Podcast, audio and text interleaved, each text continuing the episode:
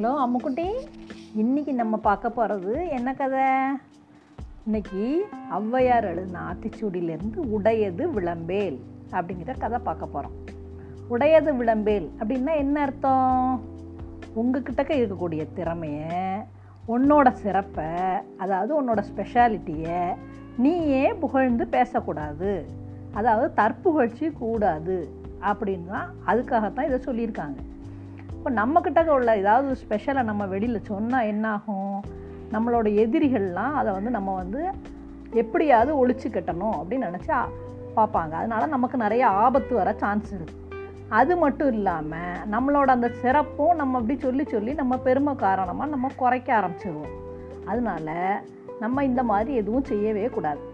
இதுக்கு எக்ஸாம்பிளாக நம்ம ஒரு கதை பார்க்கலாமா? ராமாயணத்துலேருந்து ஜடாயு கதை பார்க்கலாம் கேட்டியா? ராமரும் சீதாவும் வனவாசத்தோட காட்டில் இருக்காங்க. அப்போ ராமர் இல்லாத நேரம் பார்க்க ராவணன் வந்து சீதையை தூக்கிட்டு போகிறாரு போகும்போது சீதா வந்து ஓன்னு வாய் விட்டு அழுறாங்க. ஐயையோ நம்மளை தூக்கிட்டு போகிறான்னா என்ன பண்ண? அப்படின்னு சொல்லிட்டு அழுறாங்க. இப்போ சீதை அழுகிற சத்தத்தை கேட்டு ஜடாயு அப்படிங்கிற ஒரு கழுகு அரசன் வந்து வேகமாக பறந்து வர்றாரு.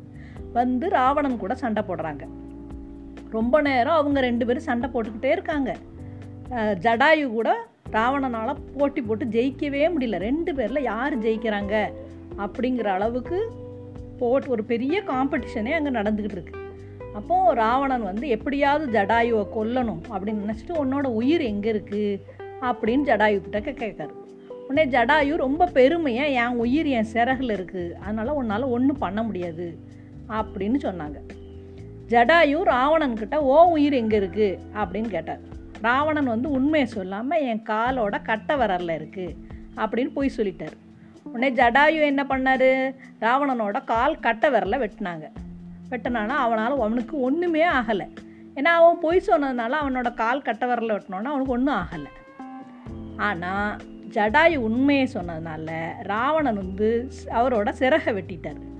வெட்டினோடனே ஜடாயு துடி துடிச்சு கீழே விழுந்து செத்து போயிட்டாங்க.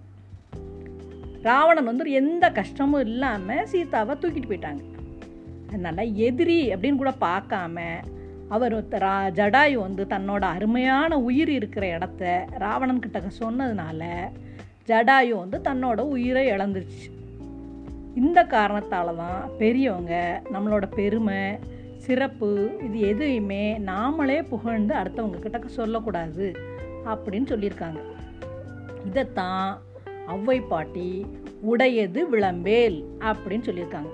கதை நல்லா இருக்கா? நாளைக்கு பார்க்கலாமா?